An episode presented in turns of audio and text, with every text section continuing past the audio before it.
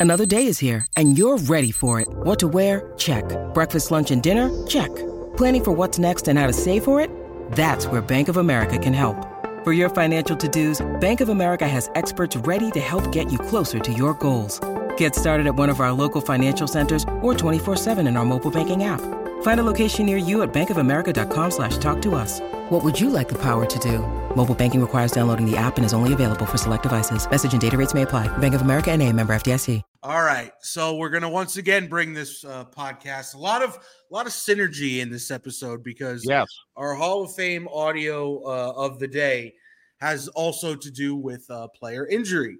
And that is something that uh, I found fascinating from Jeff Saturday as he uh, sort of learns the hard way what it's like to be an NFL head coach now after his rocket uh, hot start. He has crashed back down to earth in the most uh, painful way possible.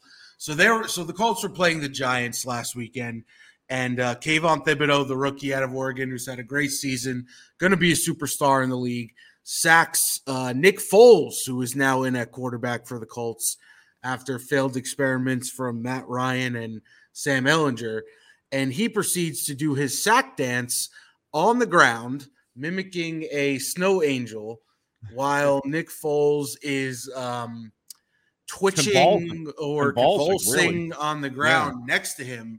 And uh, Jeff Saturday was none too pleased with the Giants' defensive end. Yeah, tasteless uh, from the from the celebration afterwards. Just you know, trash. Not a fan of it at all.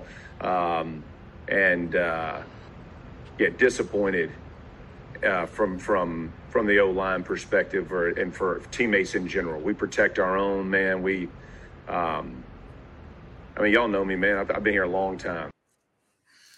Yeah, I mean, is he calling for a little fisticuff response from his lineman there? I'm not really sure what what Coach Saturday was alluding to there when he says disappointed in the response from his offensive lineman.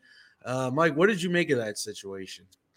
Yeah, I, I don't know if he's calling out their failure to block or their failure to respond. Right. Um, it's a tough situation. I, I I truly believe that the celebration would not have occurred if he looked behind him and saw Nick Foles literally convulsing. I mean, Yeah. I, I think there's this this this kind of professional code of respect that NFL players have for each other. You just don't violate that code of respect. Um, so again, I, I'm not trying to take anyone off the hook, just like with Skip Bayless. I'm not trying to take him off the hook, but I don't think there was malice to that degree where, oh yeah, uh, this guy looks like he's convulsing, and I, I'm going to do snow angels. Um, I think if he knew how badly he was hurt, he would not have done that. right.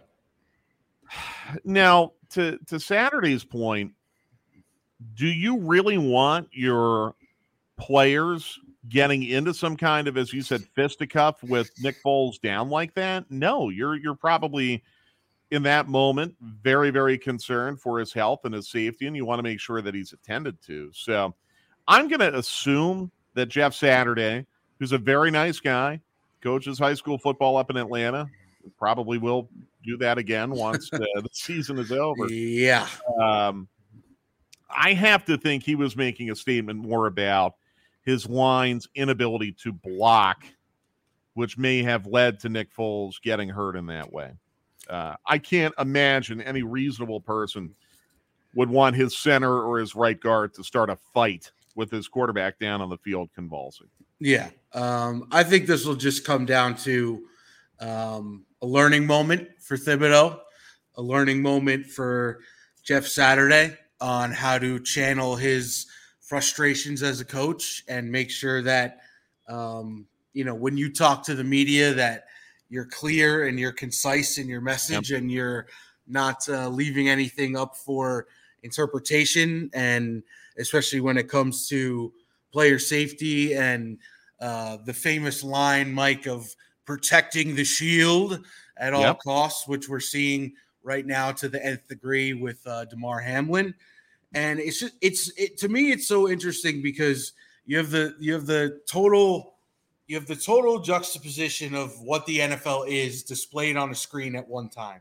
You have the the joy and and the spectacle of a guy who just made an amazing play and is showing you why this sport is so entertaining.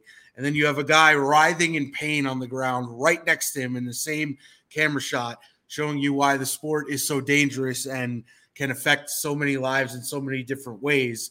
And then to see that all in sort of one frame, I thought was like almost like a like a piece of artwork. Um, yeah, you know, just yeah. to demonstrate the the double edged sword that is the NFL. Yeah. Yeah, it, it, it's funny. I was watching Full Metal Jacket on the flight out to L.A. Okay, and uh, it, that makes me think of the scene with with, with uh, Private Joker wearing the peace symbol and and uh, the Killing Machine helmet. Yep. And, and he gets questioned about that from one of his superiors, and he goes, "Well, sir, I might have been making a comment about the duality of man, sir." Maybe there was a little bit of a duality of man situation there. It, it, it the NFL's had a really tough year. Yeah, um, it's had a really, really tough year, uh, full of scandal, full of a lot of unsavory things, and now very serious player injuries, kind of on the end of it. And um, you know, I'm an auto racing fan. In many ways, this reminds me of the 1973 Indianapolis 500, which was rain delayed like through four different days, and they finally got they tried to start the race, and there was a horrible crash where a car actually went into the stands. Whoa. And a bunch of people got very badly hurt. And then they tried restarting the race a couple days later. And there were two really awful accidents when they restarted the race. And a driver got killed, a pit crew member got killed. And then it started raining again at the end of the race. And they just called it. And what Gordon Johncock was the winner, and he basically said by the end of it, everyone just wanted it to end and go home. And I kind of have that feeling about the NFL season this year. Like it just feels like everybody wants this thing to end and go home. And um, you know, in in some respects, I feel that as well.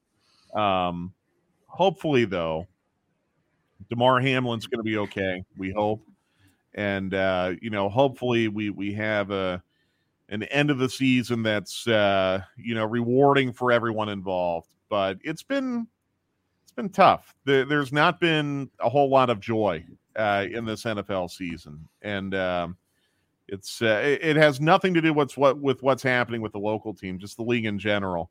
Yeah, every Thursday night game stunk this year. Like, yep, yep. All the Thursday night games were terrible.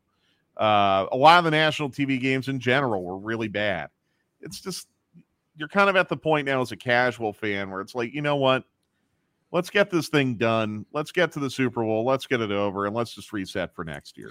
Yeah, give Tom Brady his eighth ring and let's let let's let's be done with it. I don't think that's going to happen, but yeah, I mean, let's, let's, just get it done. And speaking of getting it done, uh, this will do it for the latest edition of the Off Air Podcast because Mike Conti has an email inbox full of stuff he needs to respond to. Got to get back to it. So, so you have fun with that, my friend. Follow him at Mike Conti nine two nine. I am at C Thomas Radio. We'll talk to you guys in just a couple days.